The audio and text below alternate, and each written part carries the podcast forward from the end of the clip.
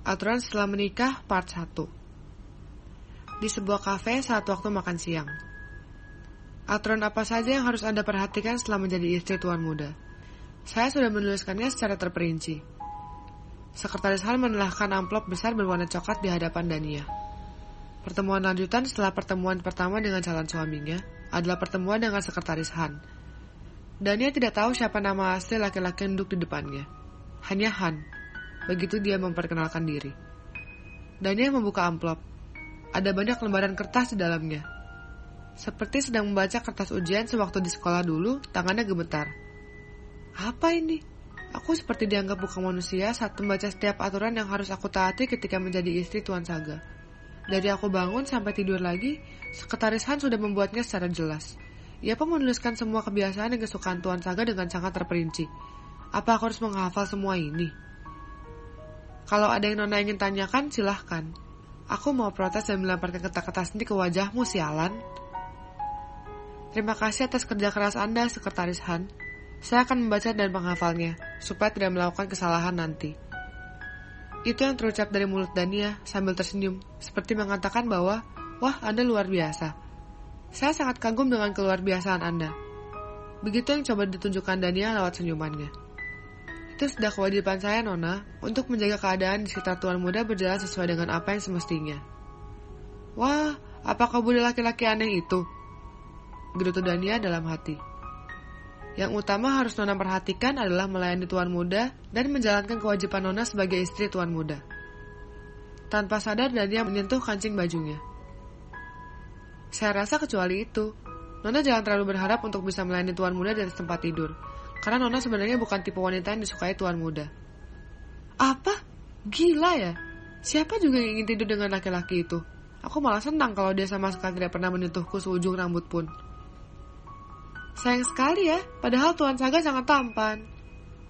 Dan ya, kau pasti sudah gila karena mengatakannya. Tetapi dia benar-benar tertawa dengan ceria sambil mengatakan kalimat barusan. Membuat perubahan wajah sekretaris Han. Gadis ini benar-benar menarik. Dia bisa mengatakan hal seperti itu, padahal bibir dan tangannya gemetar. Aku tahu kau sudah mencoba menahan itu, tapi aku masih tetap bisa melihatnya, Nona. Anda cukup mengatakan baik pada setiap perintah Tuan Muda. Tidak perlu bertanya kenapa, hanya jalankan saja semua yang diperintahkan kepada Anda. Han melanjutkan kalimatnya. Baik, begitu kan? Dan dia mengedipkan matanya. Hah, gadis ini benar-benar berani. Di dalam rumah yang akan tinggali ada ibu tuan muda dan dua adik perempuan. Anda hanya perlu menghormati mereka dan tidak membuat keributan dengan mereka. Sekali lagi yang harus Anda layani adalah suami Anda. Jadi jangan pedulikan yang lain. Sekretaris Han kembali melanjutkan penjelasannya. Baik, lanjut. Dan dia meneguk es kopinya, tanpa, tanpa merasa terbebani dengan apa yang dikatakan oleh laki-laki di depannya. Tapi percayalah, tangannya berada di bawah meja sudah berkeringat dingin. Dia sudah mulai bisa meraba neraka macam apa yang harus dia masuki untuk menebus kehidupan mewah keluarganya. Anda bisa tetap melakukan pekerjaan Anda yang sekarang, berhubungan keluarga Anda, atau bertemu dengan teman-teman Anda. Tapi yang harus Anda perhatikan adalah Anda sudah harus berada di rumah sebelum Tuan Muda kembali. Silakan baca di lembaran kertas itu apa yang harus Anda lakukan ketika Tuan Muda kembali ke rumah.